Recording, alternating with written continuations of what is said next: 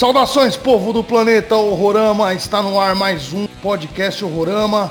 É, hoje, tema livre, vamos falar aqui várias coisas relacionadas ao horror, filmes, quadrinhos, música e séries e tudo que vier na nossa cabeça hoje aí sobre horror. Nós vamos aí tentar manter um, uma conversa, um fio da meada, mas a ideia minha é se perder no meio do caminho e falar de tudo um pouco aí hoje.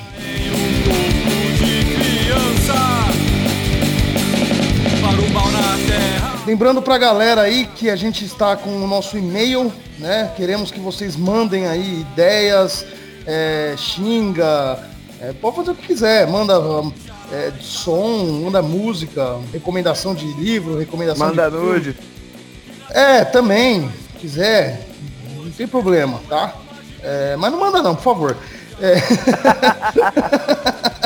Enfim, é... mandem, mandem pra gente o que vocês estão achando, né? Às vezes a galera não quer comentar lá na, na página do, do, Facebook ou então comentar nos vídeos do YouTube, que inclusive essa semana nosso querido amigo Antônio colocou todos os podcasts já que fizemos no YouTube, também estamos no YouTube, então a partir de agora vocês escutam a gente pela Mutante, pelo Spotify, pelo é, Mixcloud, pelo Deezer, pelo YouTube, ou seja, desculpa para não escutar a gente, é o que não falta, né, mano? Desculpa pra... Com certeza. Desculpa, não tem desculpa para não escutar-nos. Sem perdão. Sem perdão, sem perdão. E o, o e-mail é podcast@horroramatv.com.br. Qual que é o e-mail, papai? Papai? Alô, alô? Qual que é o e-mail aí? Repete para mim. Pra galera. Ô, rapaz, eu não ouvi você falando não, cara. Eu tava, tava colocando aqui no grupo aqui do. Na hora que você tava falando, não, mas sério, é verdade. É, você pode olhar. Na hora que você tava falando, eu tava colocando aqui no Horror Punk Brasil, se alguém tivesse alguma pergunta boa, boa. pro aqui no, no, no, no WhatsApp, podia mandar. É, isso aí que é, muita gente não sabe, mas estamos ao vivo, né? Que Quem sabe faz todo, ao todo, vivo, meu. Essa fera aí, meu. Todo podcast é ao vivo. a gente tá aqui, não tá pausando, não tá fazendo nada disso. Então, é normal acontecer. Não, que eu tava falando que o e-mail é podcast.horrorama.tv.com.br. Ao invés de eu repetir, eu ia pedir para você repetir. Agora também não quero que repeta também, não. É, vamos lá. tá começando bem esse podcast, tá queimando o programa, hein? Essa que é a ideia, cara. A gente vai começando devagarinho, é que é pra atrair a atenção, né? Depois a ideia mesmo é isso aqui virar uma esculhambação.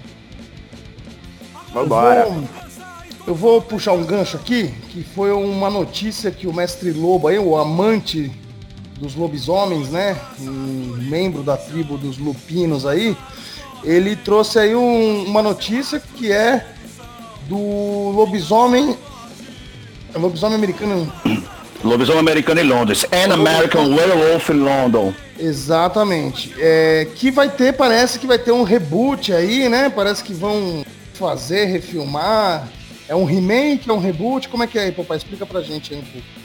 Rapaz, é, isso, essa notícia ela já, já vem circulando já de algum tempo. Inclusive, inclusive falavam que quem ia dirigir o filme, o, o, a nova versão do filme, seria o filho do John Landis, né? O John Landis foi o cara que fez o Lobisomem Americano em Londres. É, o, o filme saiu em 1981, é John, é, John junto com, com o, o Rick Barker, Rick Barker, né? É, o cara que, que simplesmente ganhou o Oscar de melhores efeitos especiais aí pelo terror por causa da maquiagem clássica do filme. É, e diziam é, as notícias que seria o filho dele que seria que faria isso aí, mas agora parece que não vai ser mais. Agora quem, quem foi chamado aí, pelo menos, é, pelo menos que está na produção, parece que está fazendo alguma coisa no roteiro também, é o Robert Kirkman, né? Que é o cara que que fez o, o, The Walking Dead, né? Que fez o Outcast também. É, o Robert Kicker também tem um, tem um quadrinho sobre lobisomens. Eu, eu, agora eu não me recordo o nome, mas eu estava lendo até algum, alguns meses atrás, eu estava lendo sobre ele. E é um cara que é fã de terror, não é? Descarado, é um cara que escreve bem é, também. E agora estamos aí para fazer isso aí. As pessoas tem gente que diz que é um, que é um, um, reboot, outras pessoas dizem que é um, um, remake, não é? Aí existem as diferenças de reboot e remake aí que a gente pode falar mais, uma, mais na frente. Mas o que é mesmo parece que eles vão, vão, vão recomeçar, não é? Vão pegar o filme e vão fazer do zero, vão usar o material fonte para como norte, né? Mas eles parece que vão, vão estar livres para modificar situações e coisas do tipo. Você tá ansioso isso aí? Cara, é, eu tô muito ansioso, apesar de. É o filme da sua vida, não é isso aí? É, é. Eu tenho, eu tenho duas tatuagens é, do filme no meu maravilhoso corpo, não é de lobisomem. Aí... É, tô ansioso sim, mas acho desnecessário. Eu acho que o lobisomem americano em Londres ele envelheceu muito bem. É, os efeitos especiais, inclusive, até hoje são invejáveis. Você não encontra ninguém fazendo nada parecido. Uma vez ou outra você encontra algo que foi é, é inspirado. Por exemplo, a série Being Human. A série Being Human é, é europeia, inglesa. Aí você encontra realmente é, a influência, mas nada assim que, que chegue aos pés. Então o filme continua atual, o filme fala sobre preconceito, não é? O ator principal ele é judeu. E no caso aí... do. Só, só, um, só um. Te cortar um pouquinho. E no caso, tipo assim, o que, me, o que me anima um pouco, que não me preocupa tanto, é que a escolha do Robert Kirkman, ele é uma boa escolha para isso. Porque ele gosta de mexer no lance social, né, cara? Exato, e, e, e o lobisomem americano em Londres tem uma crítica fortíssima. Você Exatamente. encontra referência ao nazismo e coisas do tipo, não é? é? Eu acho que ele vai se aprofundar bem nisso, né? Nesse Pode lance ser. social, nesse problema social que causa. Então, eu acho que é interessante. Robert Kirkman, toma cuidado aí, ó. Que se, se ficar ruim, o Popeye aí vai esculhambar. Pelo amor de Deus, e a gente já tem, já tem algo parecido que fizeram é, uma espécie de continuação. É, no, no site Boca do Inferno, os caras fazem uma, uma uma, uma crítica sobre o lobisomem americano em Paris e coloca continuação entre aspas, porque não tinha ninguém da. Do, do porque o, o John Landis não estava no filme, entregaram para outra pessoa. Ah, só que eles cagaram, porra, cagaram tudo, meu irmão. O lobisomem parece Scooby-Doo, tem hora, e, e tem algumas né? É, tem algumas coisas interessantes, mas para mim eles cagaram geral. Então a experiência que eu tenho com com o, a, a, a, chamada continuação não é boa. Então eu espero que eles, falam, que eles façam coisas boas aí. Tá certo. E aí, Antônio?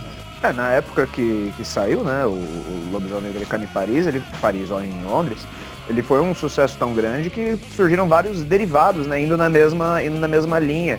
Você encontra na mesma época, tipo, criaturas de uma nacionalidade X em um lugar Y, tá Tem vários desses né, nessa mesma época. E, e sobre o, o, reboot, remake, enfim, esse reinício, nessa reimaginação né, desse, desse, dessa mesma história, eu achei, eu achei bem interessante, né? O, pelo fato de ter o Robert Kirkman envolvido, dá uma esperança de que realmente possa ter um, olhar diferente, né? Talvez atualizado sobre as polêmicas, envolvendo polêmicas atuais, né? Questão de imigração, do Brexit, sei lá, tem tanta coisa que pode ser é, abordada, dependendo da forma né, que ele for é, é, contextualizar né, a história para os tempos atuais, ou se ele for fazer alguma coisa na mesma época, enfim. Só realmente esperando para ver o que, que vai sair. A única coisa só que eu espero é que não vire uma novelinha que nem The Walking Dead, só isso. Não, com certeza. É, John Landis, que fez o Lobisomem Americano em Londres, ele fez para você ver a importância que o cara teve depois, que o filme teve depois, né? É que, que John Landis ele dirigiu o clipe de Thriller, do Michael Jackson. É, foi ele que fez, é, ele, o, o, maquiador mesmo, Rick Baker. É, e você vê inclusive, você vê inclusive, é, tem um lobisomem não é, em thriller, e a transformação, você vê semelhanças com a transformação do lobisomem americano em Londres, inclusive o áudio também. Ele, ele fez chamou... o não foi ele que fez o Golimar também, não? Não, o Golimar não, mas o Golimar foi uma grande, foi uma grande homenagem. Eu acho sensacional, cara. Eu acho sensacional. Inclusive, eu aprecio muito o cinema indiano. Eu acho eles é, do caralho mesmo. Não tô falando isso é, satirizando ou na ironia, não. Eu acho foda mesmo, de verdade. Você já assistiu, Zé, o Singhan? Não, não, ainda não. Eu assisti aquele Barro Bali. É uma Mano, poesia aquele filme, né? Mano, o Singhan, ele é um, ele é um policial, tá ligado? policial. É melhor, ele não é um policial, ele é um tira né? Acho que eu vi uns vídeos já, que ele arranca ele... um poste, taca nos caras. É, ele tem um. Ele tem um tapão, ele tem um tapão violentíssimo quando ele acerta os caras, faz tipo um barulho de rugido de leão, tá ligado? É demais. É bo bo Bollywood, né? Bollywood é, a indústria Bollywood. de cinema, de cinema indiana é milionária, é, é, é feita para milhões, bilhões, bilhões, não sei não, não, milhões e milhões de pessoas é, é, que assistem, que lotam os cinemas e tudo mais. É, eu ouvi falar para eles filme com menos de duas horas não cola, então para valer, para valer o ingresso, a entrada do cinema tem que ser filme grande, tá ligado? Longo. Eu acho massa, eu acho bem, bem legal. É, é um espetáculo, né? Os filmes, os filmes lá. Diferente da, da, da cultura nossa aqui, que é ocidental, que às vezes leva mais para uma linha, não sei se séria, né? Que tem filmes que são bem galhofas e que tem bilheterias aí infinitas, né? Velozes e Furiosos que o digam. É.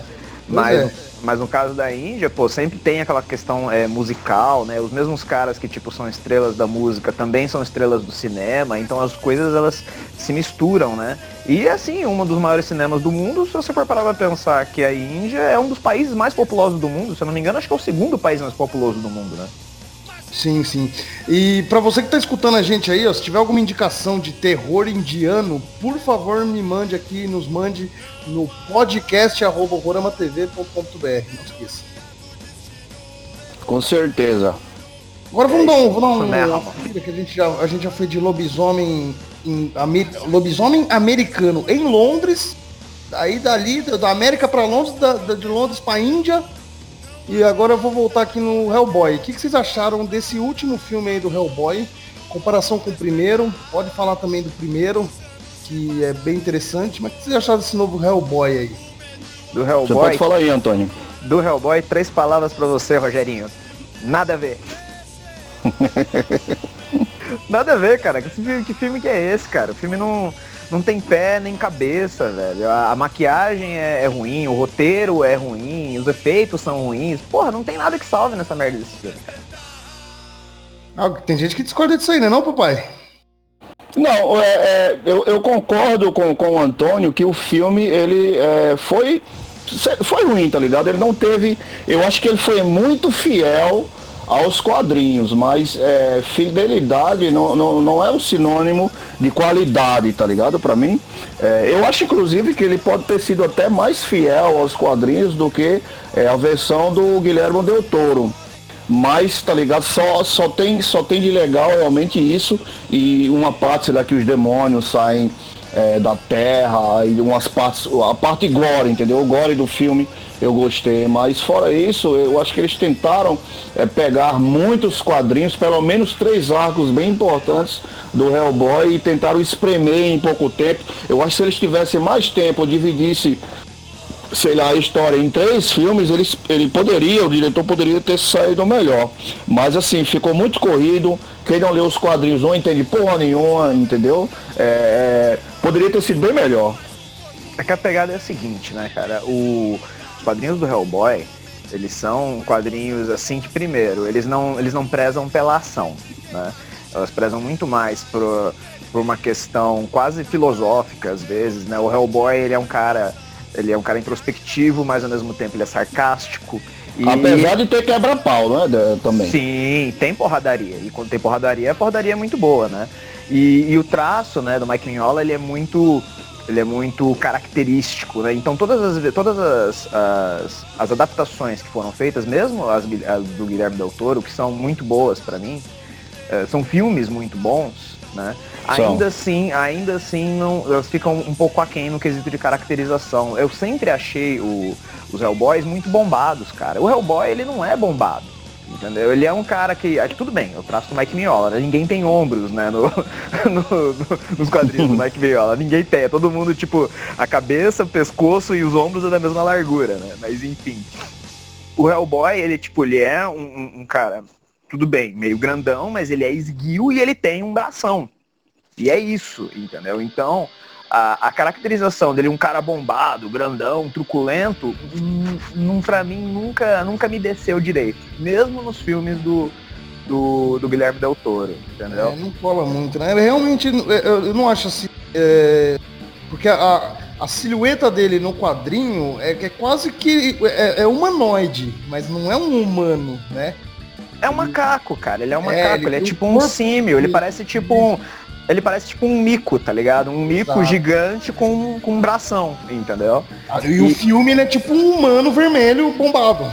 É, tá ligado? Exatamente. Ah, mas, eh, pô, dá pra fazer com, com mesmo com, com maquiagem simples, pô, vamos pegar o próprio Guilherme Del Toro no, no labirinto do fauno tem lá aquele, aquele bicho papão com, com aqueles olhos nas mãos lá, que, pô, ele tem lá as pernas fininhas e não sei o que, e, pô, você vê que ali grande parte daquele efeito daquele monstro é efeito prático, é maquiagem. Então, porra, dá para você fazer uma caracterização mais fiel. Esse é o primeiro ponto. Segundo, eu não gosto do humor desse, principalmente desse último filme. O, o Hellboy, ele é um cara blazer, cara. Tá acontecendo, tá caindo o mundo ao redor dele, ele tá pouco se fudendo, tá ligado? Blazer? Blazer? Como é blazer, isso? blazer, é, é, é, isso, é o cara que não tem, tipo, reação às coisas, tá ligado? Ah. Tipo... então, Podcast a... Horrorama também é cultura, viu? Aqui tem informação. Aí, essa semana a galera vai tudo ficar falando, né, que não sei o que é blazer, blazer, blazer pra cá, vocês ouviram aqui que eu tô ligado. Então, exatamente. E, porra, logo no trailer já entrega uma cena que a hora que eu vi eu já fiquei puto, que é aquela hora que ele desce, né, do camburão, os caras atiram nele e ele grita, ah, não sei o que, eu tô do lado de vocês. Mano, o Hellboy no máximo olharia pros caras e ia tipo fazer um. O que vocês estão fazendo, cara? Isso seria o Hellboy, tá ligado? Não aquele grito, aquela coisa estriônica, estridente, tá ligado? Então, sei lá, eu realmente odiei. Odiei. Justo. É, os, os, os quadrinhos, ele é, é, é, muito mais inteligente, né? As piadas são mais acertadas. É, eu, eu, eu, acho assim, eu discordo só um pouco no lance da piada com, com o Antônio, mas eu entendo o que ele quis dizer. E eu acho ele um piadista, mas a, a, as piadas do Hellboy assim, não, são, não são pastelão, entendeu? São mais, são mais sérias, são mais, são mais bem pensadas. É, pra, para o terror, entendeu? Eu acho que o Hellboy é uma, é uma pérola que precisa ser descoberta. A maioria das pessoas conhece Hellboy por causa dos filmes. É, eu acho que as pessoas que gostam de, de terror, que gostam de ler também, e aí eu, me, eu, eu falo também para a galera do, do horror punk, né, que tem banda, eu acho que o Hellboy seria um material fonte muito legal é, para o terror, para, para o nosso terror, porque o terror que, que contém uh, os quadrinhos de Hellboy são é, de primeira qualidade, né? Hellboy e é terror é, clássico também, ele encontra. Ele, ele contra vampiro, lobisomem, morto-vivo. É muito bom, muito bom de ser lido. Não, inclusive tem muita gente que enquadra Hellboy no universo de super-heróis né? É. Né, ele é considerado, ele é considerado uma, uma espécie de super-herói, realmente ele é considerado, sabe? Porque ele, tipo assim, Hellboy, ele é um demônio, né? Mas é um demônio mestiço, porque ele é um filho de, de um, de um demônio do, do inferno com a humana. Daí veio ele, né? Nasceu, nasceu aquele negócio mas é, é, muita gente às vezes esquece que ele é um demônio do, do inferno, né? Que veio do inferno. Tem o lance da mão, da mão, da mão, da, da destruição. E as histórias é... de fundo, né? As histórias, as histórias de background que tem no Hellboy é tudo relacionado ao ocultismo antigo, é, cultos, é, satanismo, essas coisas, tá? A bruxaria, né? É tudo é. envolvido no sobrenatural. Então é. é. é óbvio que é um quadrinho de terror completo. Tem e bem feito. É, e tem aquele lance dele negar o destino dele, né, cara? Porque ele, ele veio ao mundo realmente para trazer o Armagedon, para trazer o Apocalipse. Ele sabe disso Exato. e ele, e ele simplesmente, tipo, se nega. Não é que ele, ele se nega, tipo, ele meio que empurra com a barriga, tá ligado? A maneira que ele lida com isso é muito interessante. É. E ele escolhe, ele realmente escolhe fazer, fazer o bem, né? ele, ele, ele envereda para o lado do bem, ele escolhe fazer o bem, ele, ele resolve é, defender os oprimidos no, no quadrinho. Tem outro fato interessante, que ele é descendente do, do rei Arthur, do rei Arthur também, diga aí. É, Sim, mas se, é você, é, se você for ler, pegar, se, se debruçar no quadrinho, pra, inclusive tem alguns editores que estão é, republicando aí no Brasil, é, você não vai se arrepender, porque é um quadrinho de terror de primeiríssima qualidade. Eu com cheguei certeza, a baixar todo, mas não, não consegui ler ainda. Ah, então você é um garoto dos scans, não é? É, sou, não, com certeza. Eu sou Pipichu Master aqui, Nessa mesma pegada, já, já aproveita e busca também Hellblazer, cara. Já baixa também ah, aí. Hellblazer. Ah. Já baixa tudo. Hellblazer tá no meu coração. Hellblazer tá no meu coração. Principalmente a fase do, do Garfienes, pra mim é uma das melhores, cara. Hellblazer é muito bom, John Constantine. Claro, a fase do, do, Gar, do Garfienes e o seu criador, não é? é o, o Alan Moore, quando criou ele lá no Monstro do Pântano e tudo mais. Hellblazer, é, Hellblazer não. John Constantine, o personagem John Constantine, pra mim também é um dos grandes personagens do terror. E você gostou, papai, do filme dele com o Keanu Reeves? Cara, o, eu acho que o filme dele com Keanu Reeves, os caras tiveram tomaram algumas liberdades, entendeu? Misturaram é, alguns arcos, é, é muitas coisas, entendeu? Mas eu acho que o final, no final, o produto final foi louvável, tá ligado? Eu acho que, que é um bom filme. Agora, pra mim, Constantine é, tem, tem que ser loiro e tem que usar o capote, sei lá, o, sei lá qual, que cor é aquela, é amarelo, sei. E, é meio marrom, e fumar. Né? É. É meio uma, uma, eu não sei que cor é, é um amarelo, uma espécie de, amarelo bem esmaecido assim. Eu assisti o Constantine porque primeiro me falaram assim, ah, às vezes, tipo, que eu tava fumando na escola. Aí a menina falou assim, já assistiu o Constantine? Aí eu falei, não.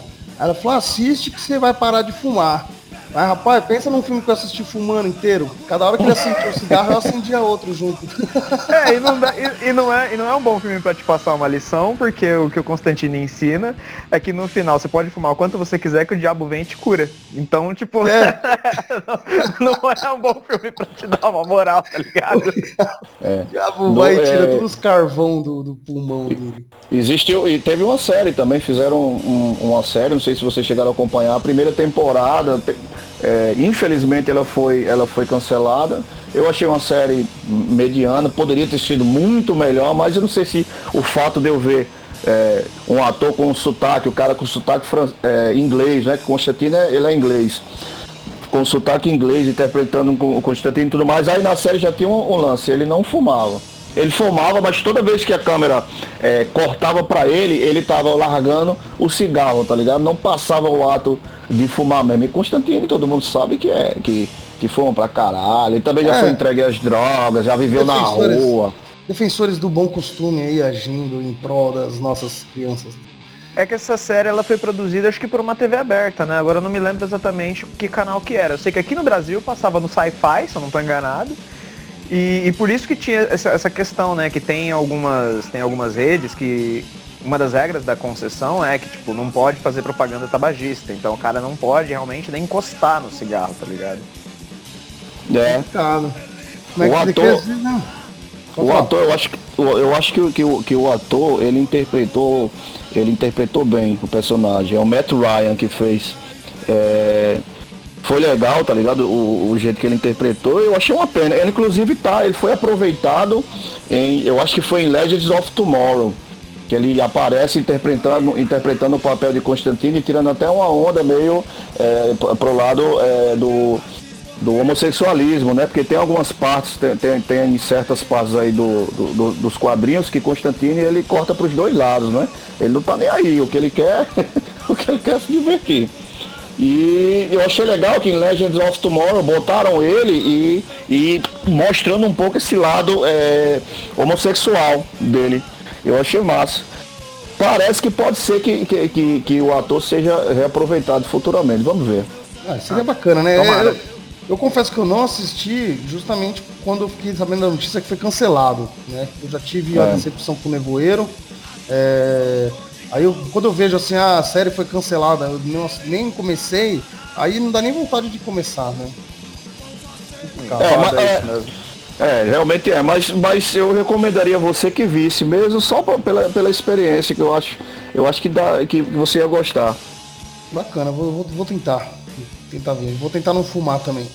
Sai um desenho com ele também recentemente, um desenho da DC, que é, que é bem legal, que é City of Demons, que ele, ele aparece no.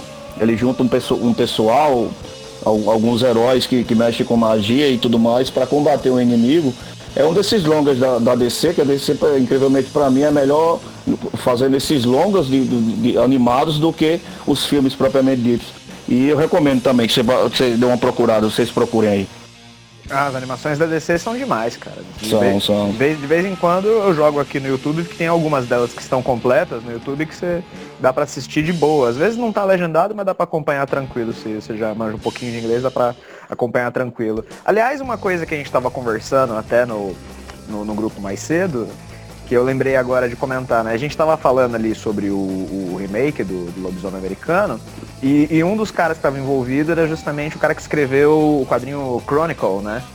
E isso me lembrou, me remeteu a, ao filme do Chronicle, que eu realmente não me lembro como é o nome em português, cara.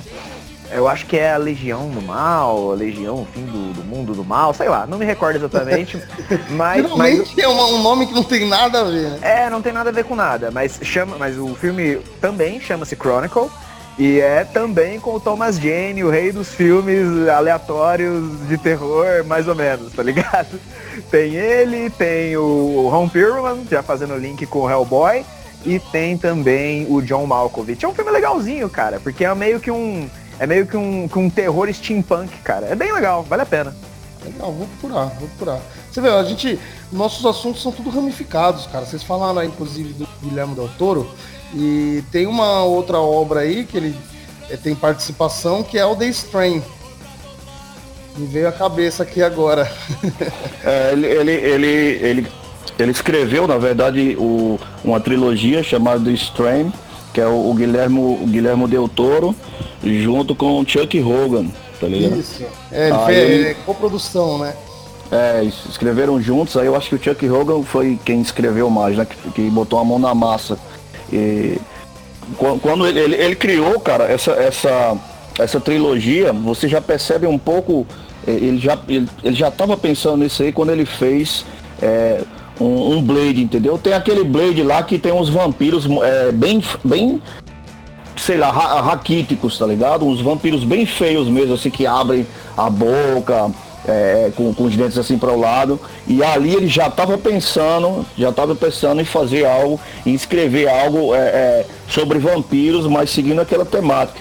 Daí ele chamou o Chuck Hogan e fez aí a trilogia. A trilogia, de, depois de um tempo, saiu aí como, como, é, como uma série, né? Uma série. São quatro, quatro temporadas, se eu não me engano. A série baseada nos três livros, na, na trilogia. O primeiro livro da trilogia é Noturno, recomendo vocês que comprem para ler, porque são, são bons livros. O segundo livro é A Queda e o terceiro livro é Noite Eterna. Tem uns três aqui, Noite Eterna eu só li esse ano. O primeiro eu comecei a ler, eu peguei ele em 2012.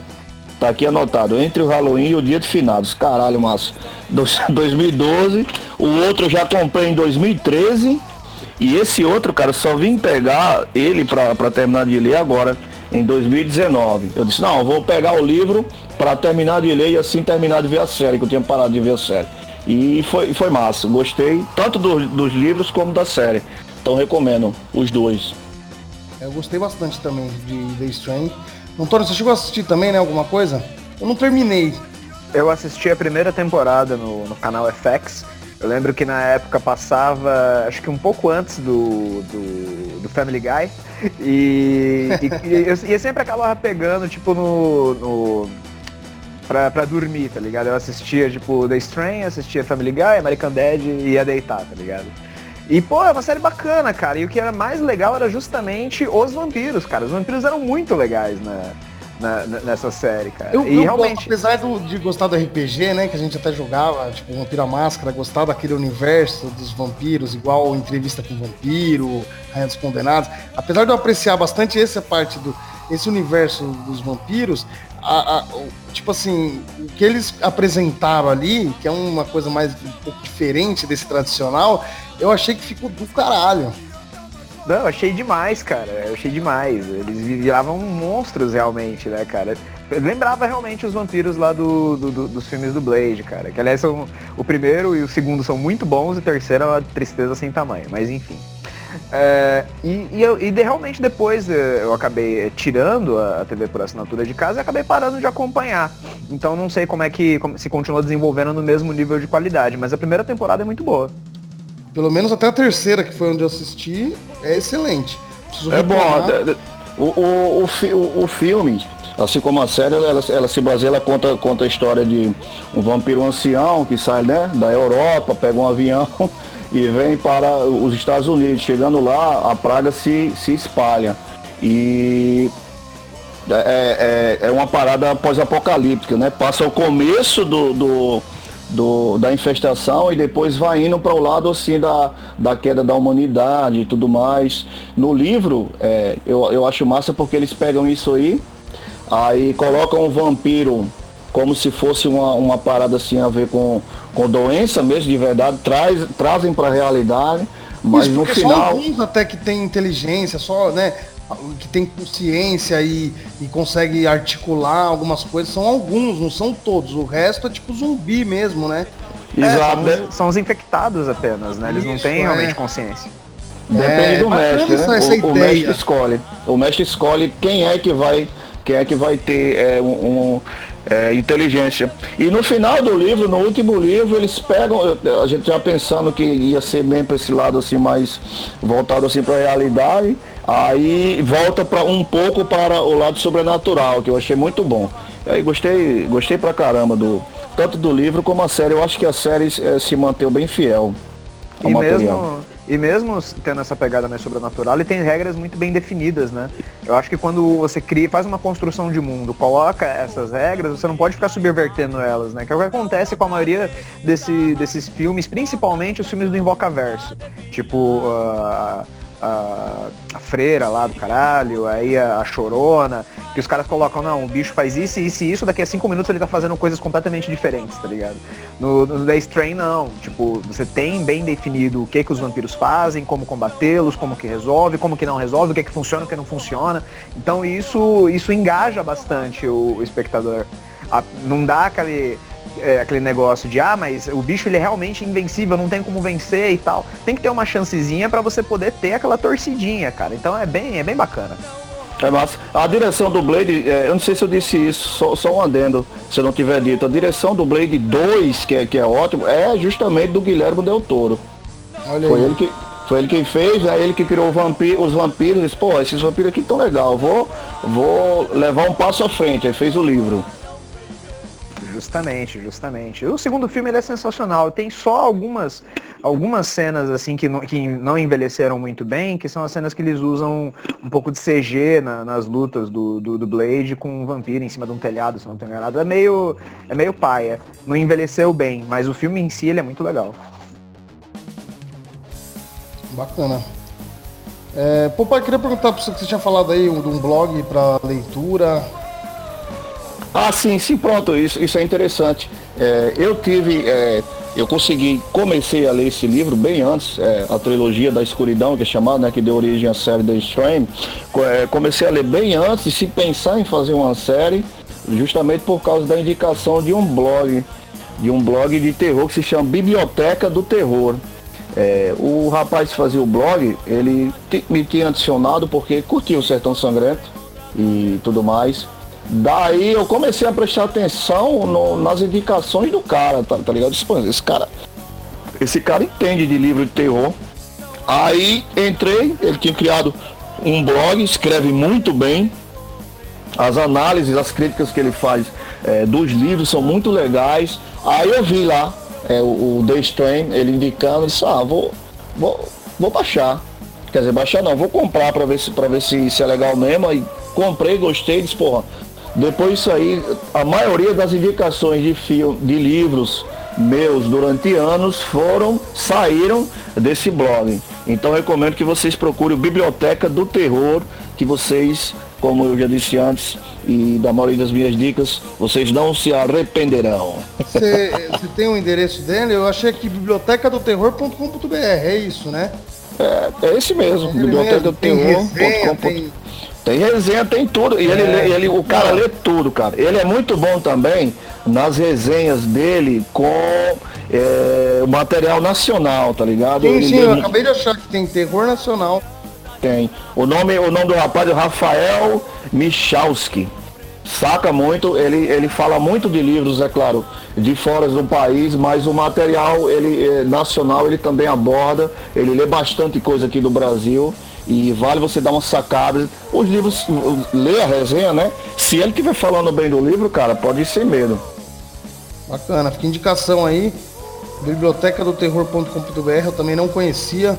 É, tem uma sessão de terror nacional, lançamentos do ano, é, resenhas. Bem interessante mesmo aí o trabalho do rapaz aí, tá de parabéns.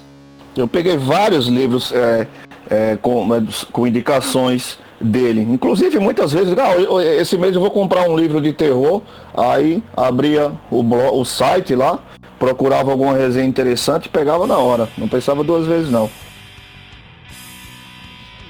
É, o site é bem interessante, eu acessei aqui e é, e é muito completo, cara. Vale, vale demais a, a pena. E aproveitando. E mais que... um guerreiro amante do terror aí. É, é isso aí. E aproveitando que estamos nessa de indicação, vou, vou fazer uma indicação aqui também. Se os senhores me permitem eu fazer a indicação? Posso fazer a indicação? Já tô com, com, já tô com papel e lápis na mão para anotar. É, eu não tô não, porque tá gravando. a indicação que eu quero fazer é de, um, é de um podcast também. É de um podcast chamado Projeto Humanos. Esse é um, esse é um podcast que ele, inicialmente ele é dedicado ao, a uma análise e reconstituição de um caso que ocorreu em, em Guaratuba, em meados dos anos 90, onde aconteceu um sacrifício humano, teria né, acontecido um sacrifício humano é, num, num, ritual satânico na, na região, tá ligado? E aí esse podcast ele destrincha tudo o que aconteceu, porque esse foi um evento, né? Foi chamado Caso Evandro na época. E todo e, e teve uma repercussão a nível nacional na, na ocasião, né? Isso foi lá em meados realmente de, de 90 e pouquinho, né? Quando o Collor ainda era presidente, cara. E foi um verdadeiro circo, circo midiático que aconteceu em cima desse caso, justamente porque esse suposto ritual satânico teria alguma coisa a, a ver com religiões africanas, o que depois acabou sendo desmentido. Mas é, cara, é, é de um nível de qualidade assim absurdo. São audiodramas, né, que, que, que são feitos. Eles, são, eles têm ali uma média por episódio de cerca de uma hora. E, e, nesse podcast são reconstituídas todas as situações, todo o, todo o, o, o processo que aconteceu na, no, no, tribunal, vara civil, tem entrevista com os delegados que estavam envolvidos na investigação, tinha político envolvido no meio do rolê, porque os sacrifícios teria supostamente para um determinado prefeito se eleger. Cara, é um negócio assim absurdo. Então, se você puder, tem, procura aí nas plataformas aí de podcast, tem no Spotify, na casa do caralho todo. Projeto Humanos. Vale demais a pena, cara. Eu tô ouvindo por tabela com a, com a, minha esposa, com a Camila. Ela começou a ouvir enquanto eu tava jogando videogame aqui esses dias. Aí eu comecei a ouvir junto com ela e, cara, é sensacional. Vale demais a pena. Caramba, eu fiquei impressionado aqui, cara. Eu até anotei, falei que nem ia anotar, mas eu anotei. Olha aí, tá vendo? tem uma pegada meio policial, mas, cara, o, o, o nível de detalhes das coisas que acontecem, por que, que, cara, que, que, que, que os organi os idealizadores do, do projeto fazem? O que, eles fazem? Eles foram atrás de todos os arquivos é, da época, é, tapes que tem até hoje, até no YouTube. Se você jogar no YouTube Caso Evandro, você encontra é, vídeos da época Caso falando Evandro. a respeito. Caso Evandro. Tem vídeos da época, reportagens. Então eles fazem ali também reconstituição de tipo de depoimentos. Cara, é muito legal, cara. É de uma qualidade assim incrível e, cara, é assustador, é sinistro o que aconteceu durante esse caso, a investigação e todas as implicações que ele teve. Vale demais a pena. É, bacana. Mas ó, galera aí, ó, não vai pausar o nosso e ir lá escutar já agora. Espera o nosso acabar, ouve até o finalzinho. Aí vocês vão lá e escutem também o projeto Humanos, tá bom? Você só vai conseguir é, escutar se você digitar na, no site a senha que a gente vai dar no final desse programa. Exato, boa, boa. no final desse podcast te daremos a senha para você encontrar o, o podcast Projeto Humanos, tá bom? Então guardem aí até o final. E, papai, eu sei que você é um cara, um leitor assíduo, né, cara? Um cara que lê bastante, que consome demais aí a arte escrita do terror. Que você tá lendo atualmente? Como é que tá? Que pé que tá? Cara, é, atualmente, esse ano, eu tirei muito pra ler quadrinhos, tá ligado? Tô lendo quadrinho pra caralho. pegando muita coisa aí que eu tinha vontade de ler. Vocês falaram, o Antônio falou em Hellblazer, né? Então peguei bastante coisa do, do Hellblazer para ler. Li muito Hellboy também esse ano. É, peguei uns materiais bem, bem legais. Estou relendo agora no, no momento, estou relendo Watchmen. Estou é, lendo também um material aí é, do, do, da, da Pipoca em Nanquim, bastante coisa aí. O Anel de Belugo, tô lendo aí, a arte de Charlie Chan Rockshire, do Pipoca em Nanquim. Cara, é, nós vivemos aqui no Brasil é, em um grande momento para você procurar um, um, bom quadrinho, tá ligado? Para ler.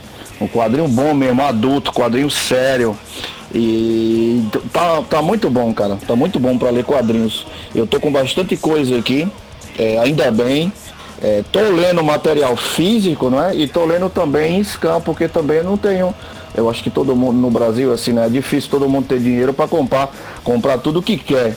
Mas investir em um tablet para poder, para poder também conseguir ler tudo que eu tava querendo, porque se eu fosse comprar, velho, eu, eu ia falência. Aí tô com material físico, tô com material é, em scan, aí tô dando é, maior é, maior ênfase nos quadrinhos, mas também estou lendo aí, estou pegando alguns livros para ler. Eu aqui na minha cabeceira estou com, tô aqui do lado com HP Lovecraft, uma, uma edição gigantesca que é linda, cara. Tem mais, é, são 607 páginas. É, eu consegui, eu comprei ela no, no, naquela plataforma Cartaz, tá ligado? Contos reunidos do mestre do horror cósmico.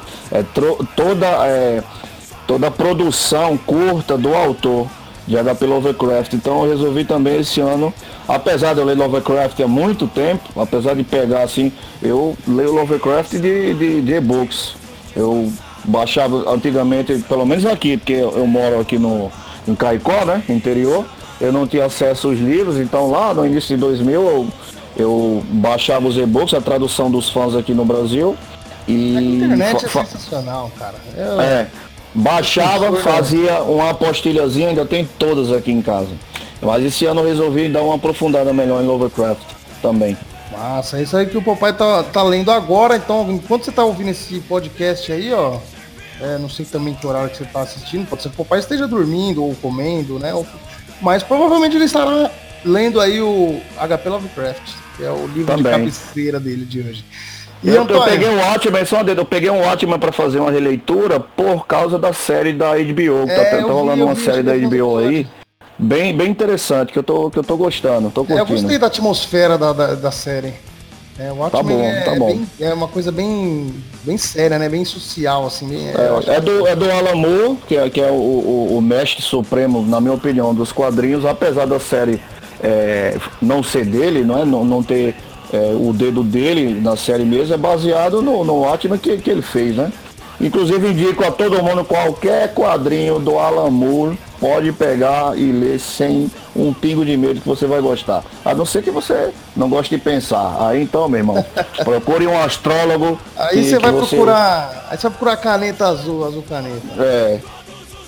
E Antônio, o é, que, que você está assistindo, o que você está lendo, o que, que. No momento, cara, né? Cara, de leitura, eu, atualmente eu estou imerso no marxismo cultural, tá ligado? Cara, eu cara. eu vou te falar que eu sou um cara que criado na leitura, eu lia demais, cara. Eu lia um livro por semana.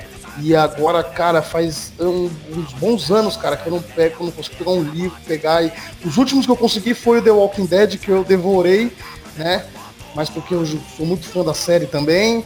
É, mas os últimos livros que eu li mesmo, assim, todos da que saiu, da série que se sair, outro eu vou, já vou pegar e vou ler, é o The Walking Dead no momento. Mas já faz aí uns, uns dois anos, três que eu terminei o último, tá ligado?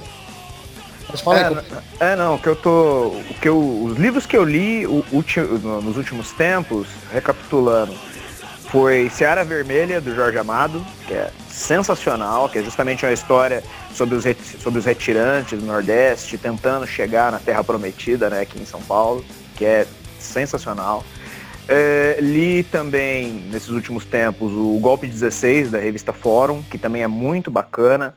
O, a história, a história completa, agora não me recordo exatamente, acho que é a outra história do Mensalão, se eu não estou enganado, que é do Paulo Moreira Leite, e também o 1968, Eles Só Queriam Mudar o Mundo, da Regina Zappa e do Ernesto Soto. Então, mais marxismo cultural que esse aí, como nossos digníssimos governantes acreditam, impossível. Mas voltando, voltando pro, voltando para pro, pro cerne aqui da conversa, cara, do Lovecraft eu comprei um, uns tempinhos atrás numa banca de jornal, um livrinho de bolso, né, que chama-se o Horror em Red Hook, que é um livro curtinho, cara, livrinho de bolso de 5 reais, tem ali 80 páginas. Ele vem com três contos, que é com o Horror em Red Hook, né, que é o que dá nome pro, pro livro, com o Ele e o A Tumba. Né? E antes, antes desse, eu tinha lido Sonho Febril, do, do George Martin, que é uma história de vampiro também, que é muito legal, cara. É muito legal mesmo. Ele tem uma pegada bem diferente do, do, dos livros mais famosos dele, né? Que é justamente das Crônicas de Gelo e Fogo. Nas Crônicas de Gelo e Fogo ele faz ali uma coisa meio cinematográfica, você tem, tá sempre no ponto de vista de um personagem, entendeu? É, esse ele escreve de uma maneira diferente, a história ela se passa num, num barco Daqueles barcos que, tipo, aparecem em desenho animado, saca? Aqueles barcos, tipo, a vapor, que tem aquelas rodas laterais e tal. Tipo, Aqueles um barcos que passam no Mississippi, né? Isso, do, do, Rio Mississippi. Isso, exatamente.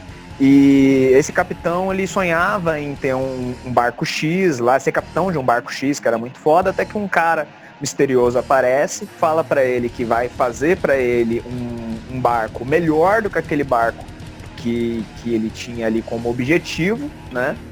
Desde que ele pudesse é, andar com ele dentro do barco, né, subindo e descendo justamente o rio Mississippi, sem perguntas. Não importa o que, que acontecesse dentro do barco, tipo, era sem perguntas, sem questionamentos. Ele ia ser o capitão do barco, ele ia mandar na porra toda, mas ele não poderia interferir no que esse dono do barco fizesse.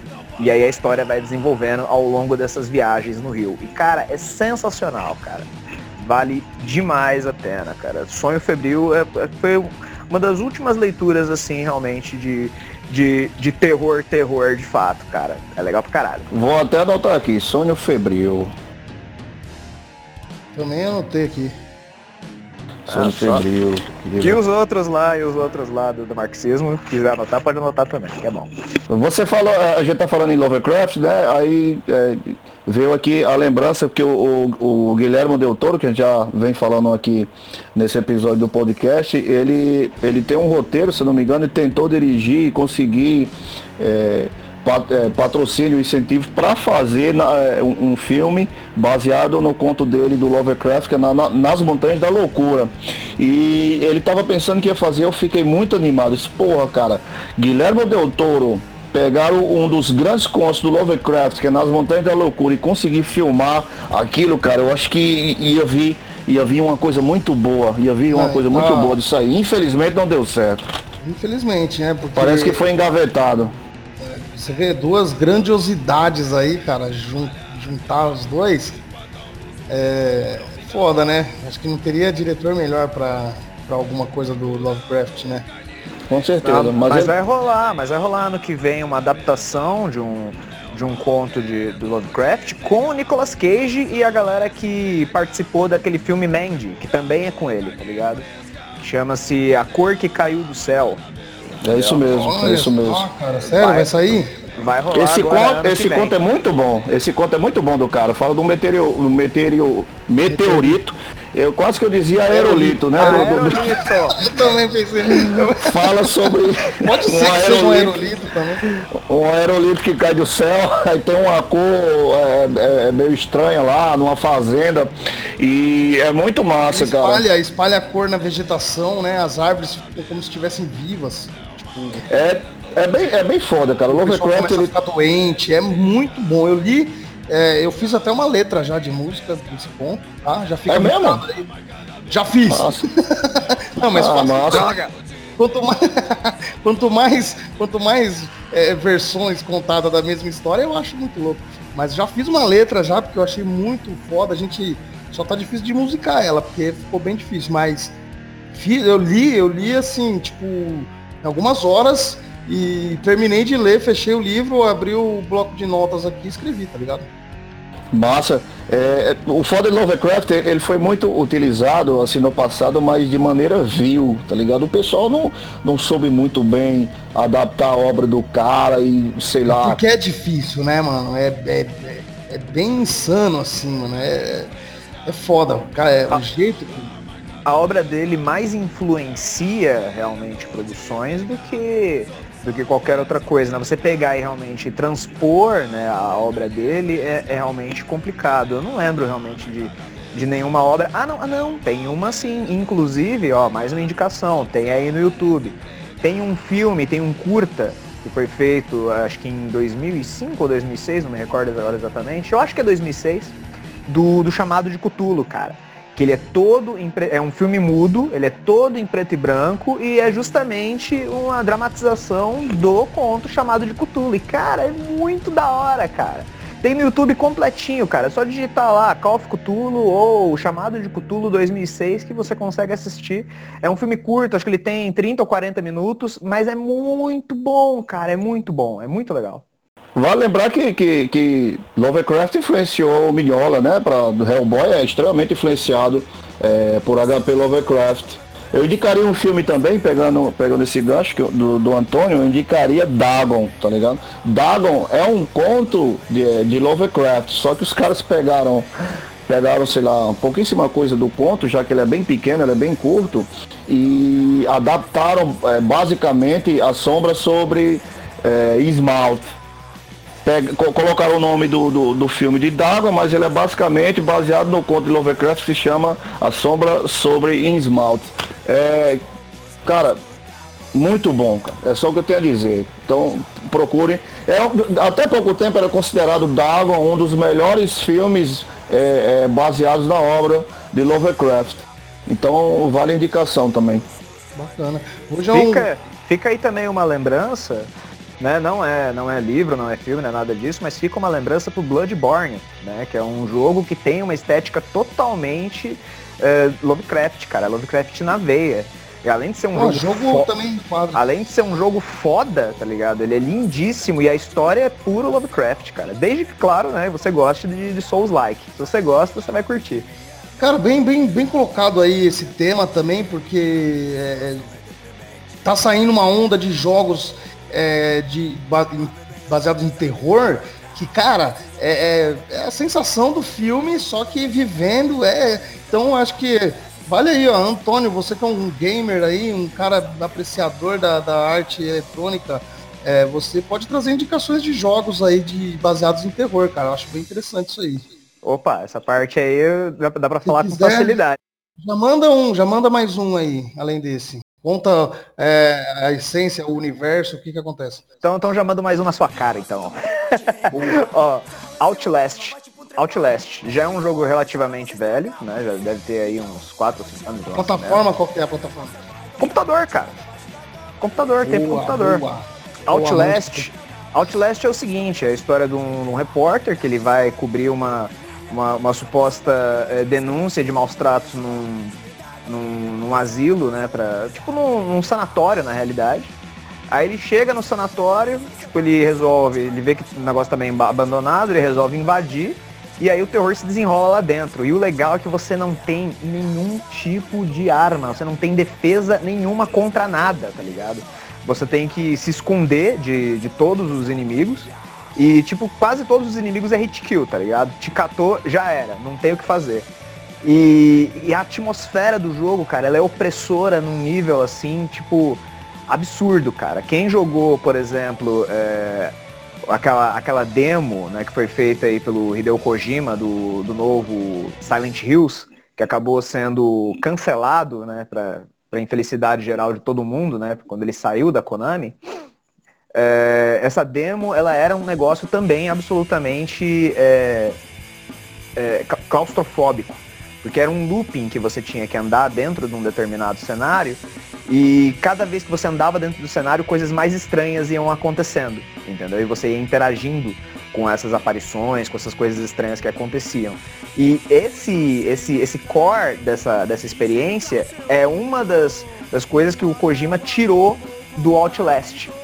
Para você ver o nível de é, de, de, de, terror que o Outlast pode, pode dar e o, o, impacto que ele teve na indústria dos jogos, né? O Resident Evil 7 foi influenciado por Outlast, por exemplo, entendeu? Então é um negócio aqui, assim, sensacional. É, pra, pra ficar de informação para quem tá ouvindo, Outlast você encontra no PlayStation 4, Nintendo Switch, Xbox One e PC, Windows e Mac tem Outlast. Então, é, quem gosta de um game aí, quem tem um console aí, ou um PC mesmo e gosta de jogar, fica a indicação aí do, do Antônio, que até eu fiquei bem interessado agora, hein?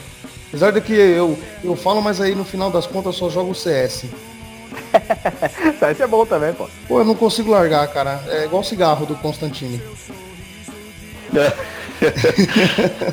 O, o Constantino ele não consegue largar de se aproveitar dos outros, né? Porque o, o, o cara fode, ele é, um, ele é considerado um herói, mas cara, é, muita gente, os amigos, a maioria dos amigos dele morrem, tá ligado? Ao lado dele aí, é foda. Eu posso trazer aqui uma, uma notícia aqui, Zé? Pra, claro, pra, claro, então, o, o Pofão, ele colocou aí no, no grupo aí de Punk ele colocou escrito assim: Salve pessoal, passando para avisar que no começo de dezembro o No Brain vai entrar em estúdio para gravar um som para coletânea do Pavio Curto Record.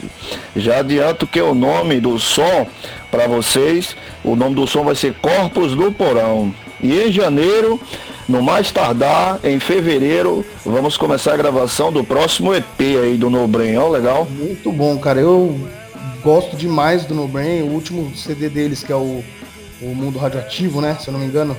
É, é sensacional, já escutei várias, várias vezes. O No Brain é uma banda, é, é, é uma das mais antigas em atividades do Band Nacional, não é, Zé? É, Você então, é, foi, a, prim, a, primeira vez que eu tive contato com o No Brain foi, se eu não me engano, em 2005 ou 2006, acho que foi 2005. E a gente foi fazer, a gente fez um show é, com defuntos. E até então a gente não tinha, a gente só conhecia o Morra, né? Fora a gente de, de horror. É, a gente fez esse show, não me, não me recordo exatamente aonde que foi. E dois integrantes do No Brain, não era o Pofão, era, era outro, outros integrantes, vieram trazer pra gente o CD, tá ligado? E é até engraçado porque eu nunca consegui escutar esse CD. Porque na hora que pegou, a gente fez um escambo, né? A gente deu um nosso e eles deram deles. Aí ficou com o Peruca, que era o baixista do Defuntos na época, é, o Church, né? E ficou com ele e, e nunca mais voltou. a, cena, a cena do, do horror punk dessa época em São Paulo era bem, bem ativa, não era, cara? Você quase tinha uma é. banda. Tinha uma banda cover que, que também, se eu não me engano, sempre tocava com vocês. Uma... A primeira formação do Folter foi essa mistura meio horror business com defuntos, assim, ó fundiram, fizeram o Folter, tá ligado? Cara, quando, for, quando o Folter surgiu, eu achei o máximo, tá ligado? Aquela música Monstro Disfarçado. É, eu escutava direto, meu irmão, o dia todo. Aí, é, um pouco mais pra frente, quando eu conheci você, você disse, né? Ah, meu irmão tocou lá no, no Folter. Eu disse, o quê? Seu irmão tocou no Folter. Fiquei louco, meu irmão. O, o João, né? O Johnny. Isso. É o primeiro CD aqui até hoje. Você tem, né? Ah, pô, todo mundo tem, menos tem eu, cara. Tem, tem que voltar essa porra. Eles não, não tocam mais, mano. Tem, tem que, que, voltar, velho. Ah, então, é complicado. Até o de fonteria é complicado. meu irmão, cara. Meu irmão, o cara é um homem de negócio. Tá com três filhos. Tá, tá difícil. Mas seria massa voltar, seria massa. Empreendedor. Um foda. É que assim, o Defaulter eles começaram, né, com, com esse primeiro, esse primeiro play assim, bem horror mesmo, né? Bem horror punk. Mas é, não, é, não era o foco deles, assim, né? Eles estavam partindo pra um lance politizado, assim, meio porque rock mesmo, tá ligado? Não tanto horror. É... Tinha as músicas, né? políticas mesmo, gravadas, que, cheguei, tinha, que eu cheguei tinha. a ouvir. Não, é, então, eles. Acho que não sei se. Agora não me recordo se chegou a lançar ou não, mas eles estavam gravando um que era totalmente politizado, tanto que já tocava até em shows, assim, essas músicas, tá ligado? Eu, é, eu não sei se eu, se eu tô me enganando, mas é, eu acho que no CD, pelo menos no, no, no, download que eu peguei na época, tinha algumas músicas sobre política no meio. Tinha, eu tinha, posso estar enganando. É, eu acho que eles soltaram sim, Zé. Eu lembro de ter ouvido, é, né? ouvido também algumas músicas politizadas. Cara. Acho que eles soltaram sim, mas acho que não sei se eles soltaram tudo. Mas eu não, eu já não ouvi em mídia física, também ouvi digital, cara. Não lembro se o João mandou. Não, não me recordo agora realmente circunstâncias, já que tem uns bons anos isso já, né? Mas Mas rolou sim, rolou. Eu vou ver E- com o Johnny, eu vou ver com o Johnny se ele tem ainda, eu vou botar nas plataformas aí. nas plataformas não, porque é difícil, né? Mas pra download aí pra, pra galera aí escutar. Mas tem defaulter no, no, no blog do Horror Music, tem. Dá pra baixar lá esse CD aí que vocês escutaram. Tem que pôr Você sim. tem. Inclusive, já puxando esse gancho aí, cara, teve uma banda que me surpreendeu que eu não conhecia, cara, que é o Cine Sinistro. Você tocou na. Você tocou na, na, na Monstros Brasileiros aí, agora eu não lembro se foi na, na quinta ou nas- na, quarta-feira, não, não me recordo agora exatamente, que me impressionou bastante, cara. Não conhecia É essa banda. bacana. É do Rio de Janeiro. Pô, demais, cara. Eu consegui ouvir é, o Cine Sinistro algum tempo atrás, eu achei interessante. Ele tem, eles têm alguns clipes, né? Agora eu não sei qual é a dos caras, eu não sei se eles são horror punk ou. Porque a pegada deles está mais para o punk rock mesmo, né? Assim, tá, tá mais parecido com a banda punk, mas as letras, é, pelo menos a- a- as que eu ouvi, todas de terror, todas falando de terror. Só É, que eu não aquele- escuto, eu não vejo muitos caras, sei lá, interagindo com a galera do horror. Verdade, é verdade. A que, o, a que o Zé colocou era quase um hardcore, cara. Mas eu gostei pra caralho. Não, eu, eu, eu- eu justamente coloquei que eu pirei demais. Na verdade, a maioria das músicas ali que eu toco. Eu não sabia, eu não sabia que eles eram do Rio, né? Do, o Rio já tem até, já tem umas bandas, por exemplo, o Nardones, se eu não me engano, é, falou que tá, que tá regressando. Eles nunca Verdade. pararam assim de tudo, né? Mas eu vi Tem aí, notícias aí do, do Nardones aí. é, os caras mudaram, o vocalista mudou até, mudou até a máscara, né? Tem, temos o Nardones no Rio, temos o, o Monster, Monster Trio, eu não sei se está na ativa também. Eu vou dar uma procurada aí para saber se o, Monster, se o Monster Trio tá na ativa. É, o, o, o Nardones tá. Isso aí. Não, Nardones tá, eu vi, eh, esses dias aí eu vi o 2020 cara. promete. Eles postaram uns GIFs bem bacana aqui das máscaras. É bem interessante o visual. É, colocaram aqui a legenda 2020 promete, ou seja, vem muitas, muitas coisas boas aí. É, tem eles chamando, galera, em qual cidade vocês gostariam de ver o Nardones.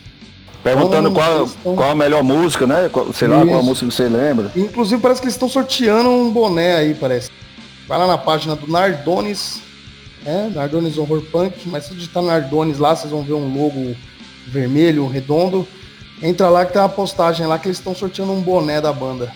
Nardones Tá. eu gosto muito. Duas músicas são as que, que eu mais ouço, que é, é A Sete Palmos e a outra é a, é a Coisa Veio do Espaço, cara. As- Essas duas aí. A Coisa Veio do Espaço, toda vez, quase toda vez que eu chego em casa bêbado, eu boto ela pra ouvir. Bacana. E o visual dos caras tá animal, né, mano? Vendo aqui, tá show de bola. Não, É, tem, um- legal, tem, legal, tem um cabeça de um porco, cara. É. Eu acho legal quem se, eu acho legal quem se propõe a fazer isso, cara, mas isso é uma. é- Mas a questão do, do, do, do corpse paint e tal, é uma coisa que, que eu nunca. Eu nunca tive tesão de fazer, cara. Eu nunca. Eu nunca liguei, eu nunca liguei muito pra isso, cara. Tá aí uma boa questão que você levantou, viu, Antônio? E aí, o corpo. Polêmica. Será que dá tempo da gente falar agora disso aí? Boa, dó, vamos. Ah, mete bronca, né? Tema livre, porra. Pois é, então eu vou, eu vou jogar para vocês. Essa f- foi o Antônio, né, que teve a felicidade de lembrar disso. Esses dias eu estava pensando, cara, a gente poderia falar sobre a questão do, da Corpse Paint, né? É, será que, que é, é viável para o horror? Será que é obrigatório? Como, como é que é? Então tragam aí as suas opiniões. Bom, eu particularmente é, nunca usei é, o Corpse Paint na minha nenhuma das duas bandas que eu tive, mas por uma influ- influência assim dos zumbis do espaço. Né? Como a minha influência no horror foi os zumbis do espaço, então eu nunca achei, nunca vi a necessidade, né, de, de você se caracterizar de uma determinada maneira, assim. Tem também o lance de que eu não curto o negócio pintado em mim, tá ligado? É, tinta na cara, assim, é, eu fico incomodado, eu não, não gosto, tá ligado? Meu cabelo eu nunca consegui deixar crescer pra fazer um devil look, né? É, enfim. Então eu gosto, sei lá, eu, eu toco eu, sou eu, assim. Mas aprecio, aprecio, acho bacana, tá ligado? É uma das primeiras bandas, assim, da minha adolescência que me impressionou muito com isso, né? É, não é Kiss, tá? Mas foi o. foi o- é porque eu Ô, acho meu a escultura do Kiss, não, nada contra, né? Nada contra quem gosta de Kiss, não sou fiscal de Kiss aqui, mas eu sempre achei meio, meio parte de diversão, tá ligado? As maquiagens deles. Mas enfim, não é o, não é, não é o caso. É, a primeira banda que me impressionou muito, assim, na hora que eu vi, que eu, nossa, foi o Slipknot. Né, curti bastante Slipknot na época, depois tomaram um rumo assim meio diferente, que acabei, na verdade eu que tomei um rumo diferente na, na solenidade que eu, que eu comecei a gostar, que abandonei Slipknot, mas o, a caracterização deles era animal, mano. O bagulho, tipo, chocava mesmo, assim, pegando tá na hora que eu falei, mano, os caras tocando tudo, os bichão feião com essas máscaras aí, eu achei do caralho isso. É, no Misfits, gostei muito quando eu vi como é que os caras. Antes eu só escutava, né? Tinha uma ideia, mais ou menos, aí quando eu vi os caras, ainda mais nesses últimos, nessas últimas formações, né? Que foi, foi onde eles é, pesaram mais ainda nisso, né? Porque antigo, você for pegar o Misfits antigamente, era só uma, uma, sombra no olho aqui que o Doyle colocava. Isso, e, e o Daisy do jeito que ele é mesmo, né? Se for para pra ver. Ele não tá assim, caracter, não tá com corpse paint. É o cabelo dele e o visu dele ali. Ele Dá nasceu com corpse paint, né? É, então, exatamente, entendeu? Se for parar pra ver, nem o Daisy mesmo não, não era é, aquele cara todo maquiado. Mas muitas bandas que usam, eu, eu admiro demais. Tipo, Die Monster Die, é, o próprio Nardones, eu acho do caralho, mano. E eu, eu vi na página aqui, esse novo visual deles aí, tá animal. O Daisy usava o Devilock, né? Era, era, era, mais que o que ele usava, assim, maquiagem. É verdade, parece que ele falou que era, tipo, era o topete de. É o, como se fosse o Elvis negro, né? Que o, o Elvis é o topetão pra, pra trás, assim, e o dele é pra cair na cara. Que, que nada mais é do que o topete que ele fazia e no meio do rolê caía pra frente, tá ligado? O cabelo rebelde. Acabou lançando a tendência, né? Um... É, lançou moda sem querer, né? É, no, no meu caso, no meu caso é, é, é, um pouco parecido com, com o do Zé, né? A gente tem mais ou menos a mesma escola de, de, de horror punk, né, cara? Eu também comecei com zumbis e, cara, o. Assim, por exemplo, o nosso batera, o Dr. Murder, né? Gustavo, ele sempre curtiu, cara, e ele sempre quis fazer. Como a gente toca, a gente toca junto desde a época do, do Mortuosos, cara, lá atrás ele já falava, não, mano, vamos fazer uma maquiagem assim, assado, tacar um negócio assim. Eu já falava pra ele, não, velho, que porra de maquiagem, meu irmão. Depois a gente vai estar tá lá no rolê, eu vou ficar maquiado no rolê, mano, que inferno. Não quero essa porra. Então, tipo, nunca, nunca curti, tá ligado? Até porque o meu, meu, meu próprio jeito de ser, assim, no, no rolê, cara, pode não parecer, mas eu sou meio retraído, só fico na minha. Eu não gosto, tá ligado? da, da, eu também, cara, eu também não. dessas paradas. Eu, eu acho da hora quem se. Quem, quem se propõe a fazer, tipo, vai lá e faz. Puta, eu bato palma pra esses caras, velho. Mas, pra mim, primeira música, se a música tiver da hora, aí você pode pintar o corpo, pode pintar o cu, pode tocar pelado, foda-se, tá ligado? Você é meio retraído aí. e eu sou meio retardado, tá ligado? cara, eu. Você eu sou pelado, cara, pelo amor de Deus. Fica que eu não vou. O sertão, tá ligado? Sobre, sobre a Corpus Paint do sertão, a gente, se vocês forem procurar assim, colocarem na internet sertão, vira e mexe vai aparecer é, algum aí, a gente maquiado, porque desde, desde o do início, é, pelo menos desde quando eu entrei na banda também, eu, mas se eu não me engano, os caras também já se maquiavam é, antes. É, sempre foi um, um, A gente sempre curtiu, entendeu? Então aqui lá, é claro, não é todo evento. Quando o álcool sobe muito a cabeça, ou quando nós vamos tocar num lugar que tem banheiro, sei lá, ou, ou tem um camarim em algum lugar que dá para você se lavar depois, aí a gente costuma, a gente costuma usar. É, nesses últimos eventos aí que a gente tocou, pelo menos um eu me maquiei, coloquei um sangue lá, aí no setlist o repertório todo pingado de sangue, eu até guardei. E, então pra, pra gente, pra mim não é, não, não é incômodo, tá ligado? Mas assim, é só quando, quando eu, eu tô na vibe mesmo, tá ligado? Que eu quero, que eu quero fazer alguma coisa assim diferente, eu me maqueio. Não, a gente falou aí do Her Business e nós, a gente, como a gente tocava junto, é, e mesmo não tocando, eu acompanhei muito show com os caras, né? Eu ia na casa do, do, da época do, do baixista, do Cezão, e ele que fazia a maquiagem nos caras, tá ligado? Só que assim, mano, ele fazia na, fazia na casa dele, né? Combinava para se trombar lá, e ele fazia em todo mundo e fazia nele. Tipo, os caras, depois de um bom tempo depois, é que eles começaram, pelo menos passando a base eles mesmos para adiantar o trabalho. Mas, mano, era um trampo da porra, principalmente a do Graves, tá ligado?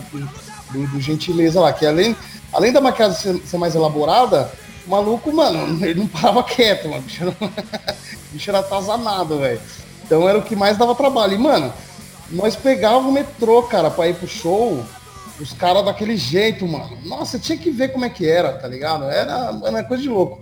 Aí ia pro show, ia de metrô, tudo pintado, mano, todo mundo olhando, todo mundo falando, todo mundo. Não tem como, né, cara? E... Vocês imaginam só. E na volta também, mano. Aí na volta que é o pior, né? Porque a gente ia e era ainda umas sete horas, oito horas da noite, né? E na hora da volta, meu irmão, aí era o problema, que só tinha. é, mano, só as curvas de rio. E, nossa, os caras pintados, mano. Tinha gente que saía, né? Se entrava no vagão, tinha gente que saía, cara. Sério? Pô, vai saber. Eu falo, pô, como assim, mano? 4 horas da manhã essas porra entrando aqui no.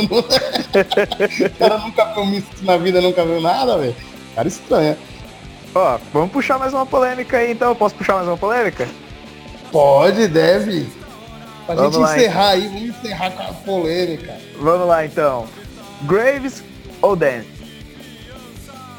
Vou deixar ah, pro pai responder essa. Ah, Graves pra mim, cara, na moral mesmo, nem, nem existe, tá ligado? Pra, é, pra mim é, é o Denzi mesmo. Eu gosto do, da época dele, gosto da, form, da formação do, com o Denzi. Eu gosto da postura do palco de Denzi, tá ligado? Eu acho que, que ele tem uma postura de palco arrasadora e eu acho que ele canta até melhor, tá ligado? Do que do que o Graves. O Graves ao vivo, cara, tá, tá, tá cantando e sei lá, parece que tá miando, ah, ah", e um rebolado e aquele e aquele pula-pula e de repente fica cansado, tá ligado? Faltando fôlego. Eu prefiro mais, sempre preferi mais é, é, o Denzi, tá ligado? Para mim, Misfits pra mim é ele. Apesar de eu ter, é, de eu ter escutado muito o Misfits da era Denzi no passado, Denzi não, Graves no passado, escutei bastante, sim.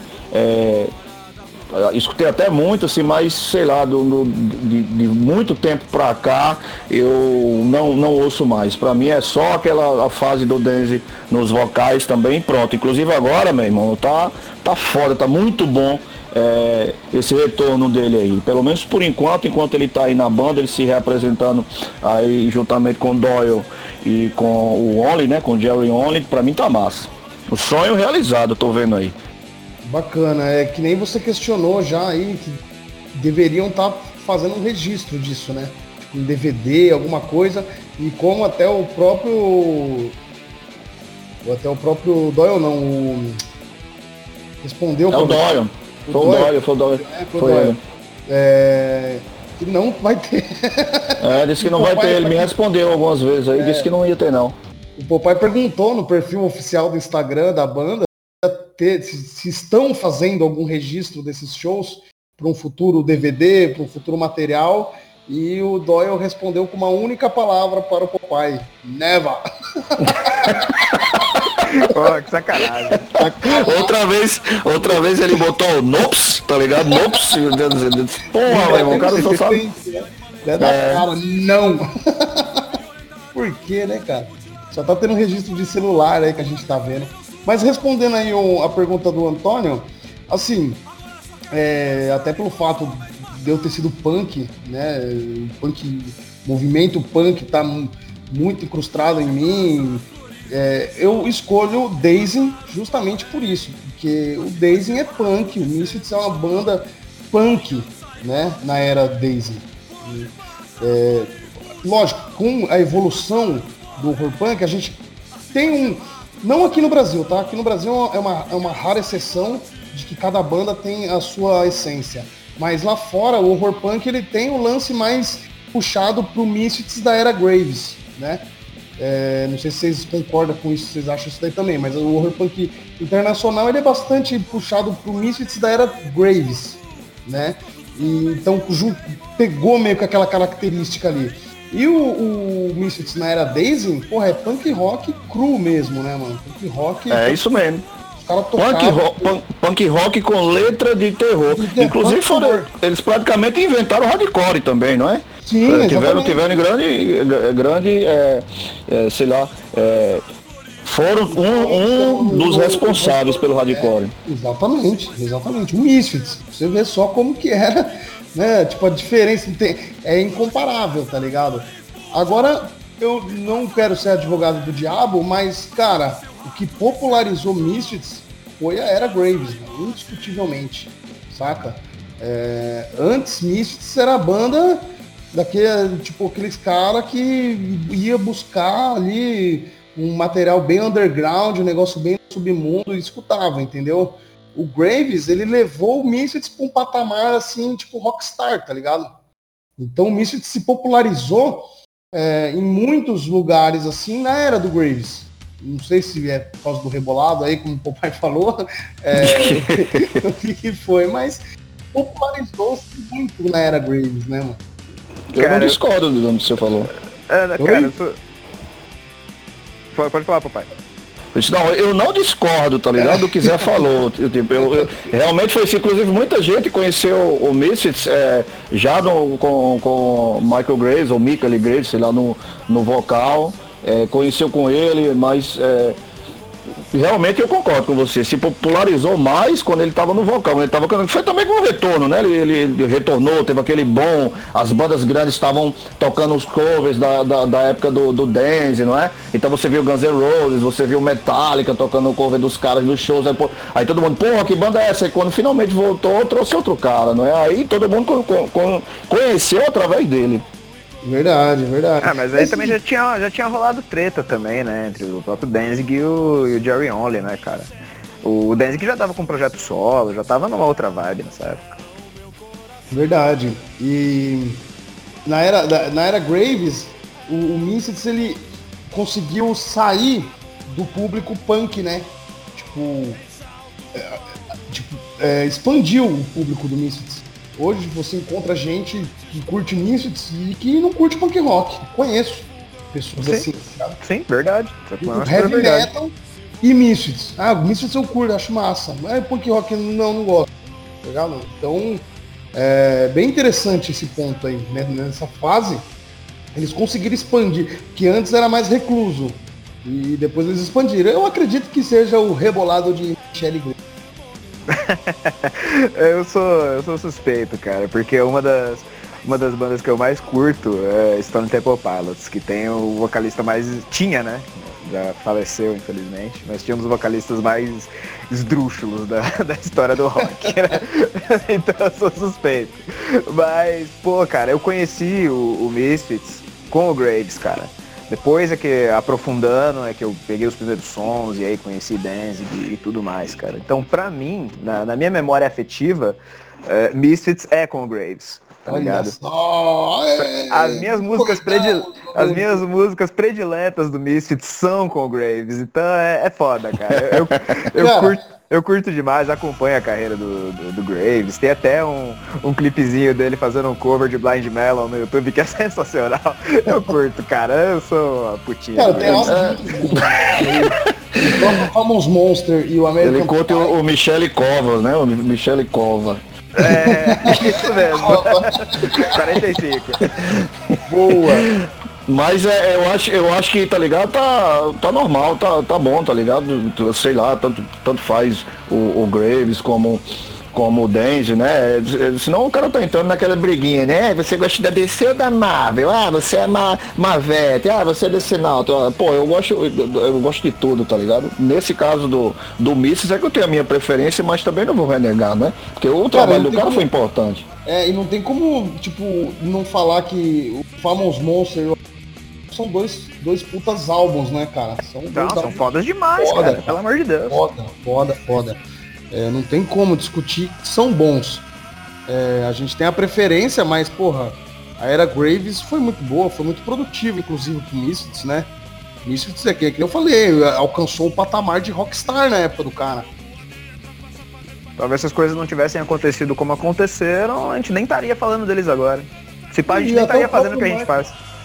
Pois é, até o próprio Mark Ramone, ele ele quando o Doyle voltou com o Misfits, né, no, no vocal, chamou o Descadena lá e o Robo, é, o Mark falou que ele não, não considera o Misfits, tá ligado? Porque ele, ele, inclusive ele tipo defende o Graves, mano. Fala, não, deveria ter chamado o Graves.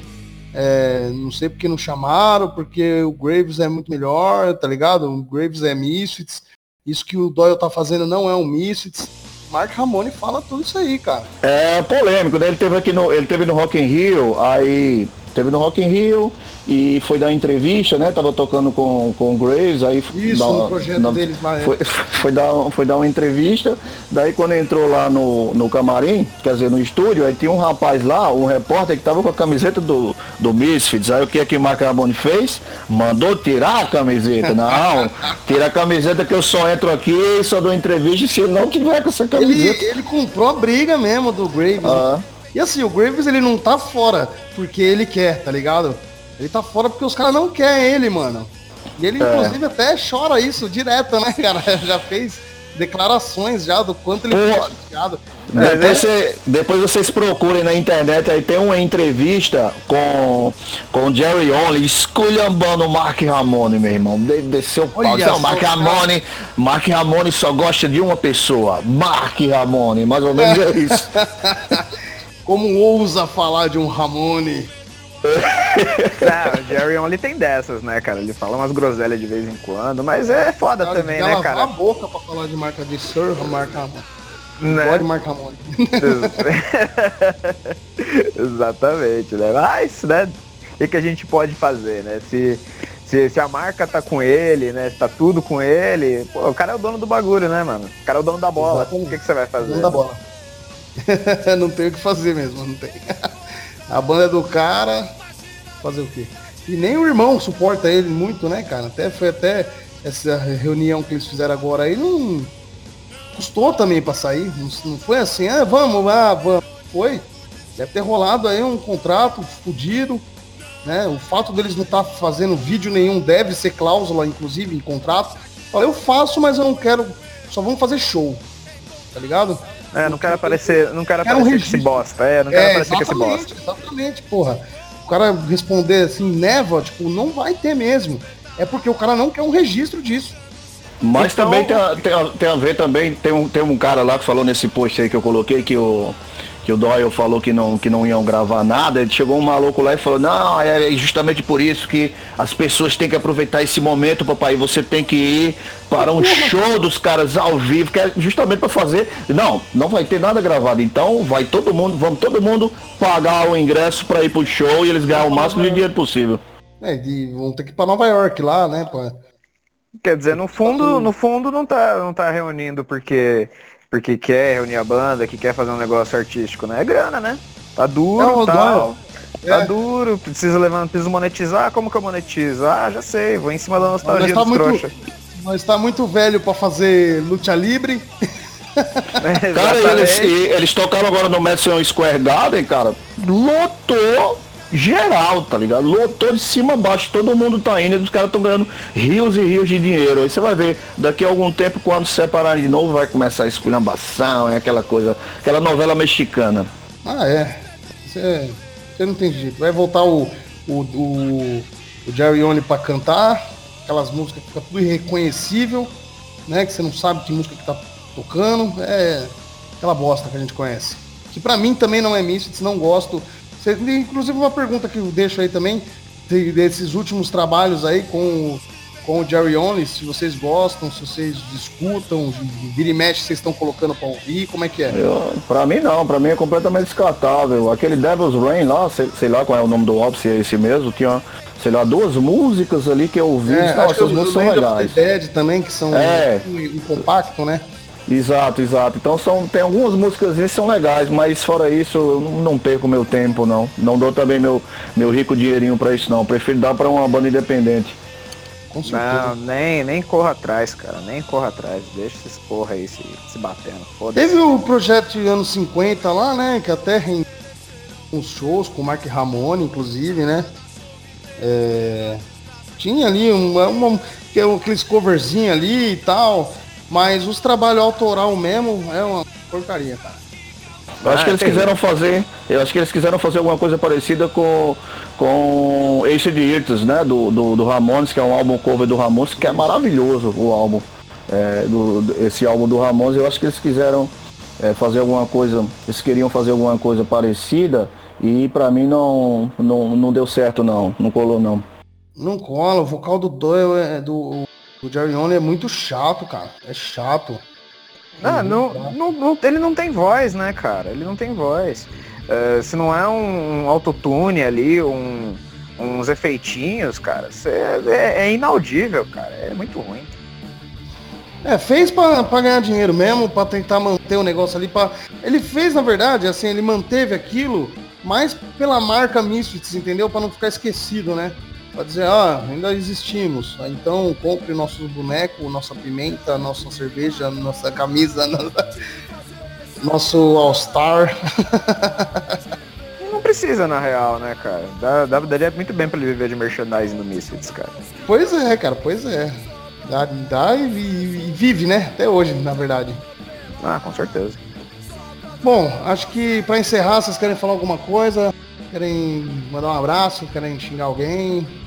Eu quero mandar um, um, um, único abraço, quero mandar um abraço para o selo aí de Sertão Sangrento, para o nosso selo que é o Microfonia, lá da cidade de João Pessoa, o selo que acreditou é, na banda e na pessoa aí do Adriano e da Olga. Um abraço para eles dois também. Quem tiver afim de, de, de pegar um CD do Sertão Sangrento, ou, ou, ou comigo, ou pega comigo, se tiver afim de pegar ainda, sei lá, não tá com a grana agora, quer pegar com cartão, entre em contato com, você digita lá microfonia, um selo aí, você vai encontrar o, o, site e pode comprar o CD do Sertão por lá. E aproveita e dá uma olhada na loja, que eles têm muita banda boa, lançaram muita coisa legal aí.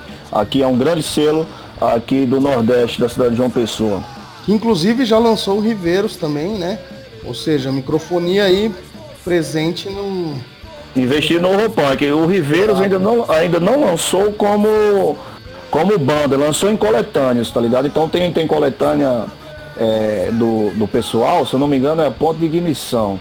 Que eu tenho, é tem... capinha amarela. Exato, que tem o Riveiros aí, CD bonitão, CD prensado, do jeito que tem que ser, tá ligado? É, coisa, coisa profissional mesmo, bem feita também. Bacana. E você, Antônio? Ah, só queria novamente agradecer aí uh, que todo mundo que vem acompanhando aí o podcast, né? E pedir pra galera aí deixar né, no, na nossa caixa de e-mail aí, né? Podcast arroba é isso mesmo, Zé? É isso mesmo. Exatamente. Deixar aí na. Mandar um e-mail pra gente, ou na página do Rorama mesmo comentar aí. Colocar aí sugestões de pautas aí para os próximos programas, né? Pra gente buscar interagir mais aí com vocês. E, e tamo junto, cara. Vamos para cima. Espero que vocês tenham aproveitado aí todas as indicações, é, mesmo as meio esquerdinhas minhas. Tamo aí pra. Tamo aí, tamo Seu aí pra. Comunista. É, tamo, tamo aí pra, pra, pra tá espalhar. É Vai espalhar o por, por mortadela por aí. É, como é que é que os professores? É, é doutrinação? É, ah, não, é, vamos doutrinar todo mundo, tá né, cara? doutrinação é. nas nossas, nos brasileirinhos. É, não, a gente veio pra tirar o filho dos outros da escola e colocar todo mundo no, no homossexualismo, é. Vai todo mundo virar quilombola, gay. É o filho do capeta lá, né? Eu vim botar o filho dos outros nas drogas. É, isso aí. É, os caras acham, né, que, eu, acham que o moleque vai chegar em casa e papai, eu tô com uma vontade tão grande de beijar um homem porque o professor falou. Isso, isso é coisa de idiota, pelo amor de Deus. É, né? Vamos fazer todo mundo, todo mundo cheirar maconha e fumar cocaína. Fumar cocaína. É. é isso aí, galera. Nosso podcast por aqui. Espero que vocês tenham apreciado aí. E vamos lá, hein? No 3. 1, 2, 3. Ao inferno, senhores! Valeu! Falou. Valeu, pessoal. Até a próxima.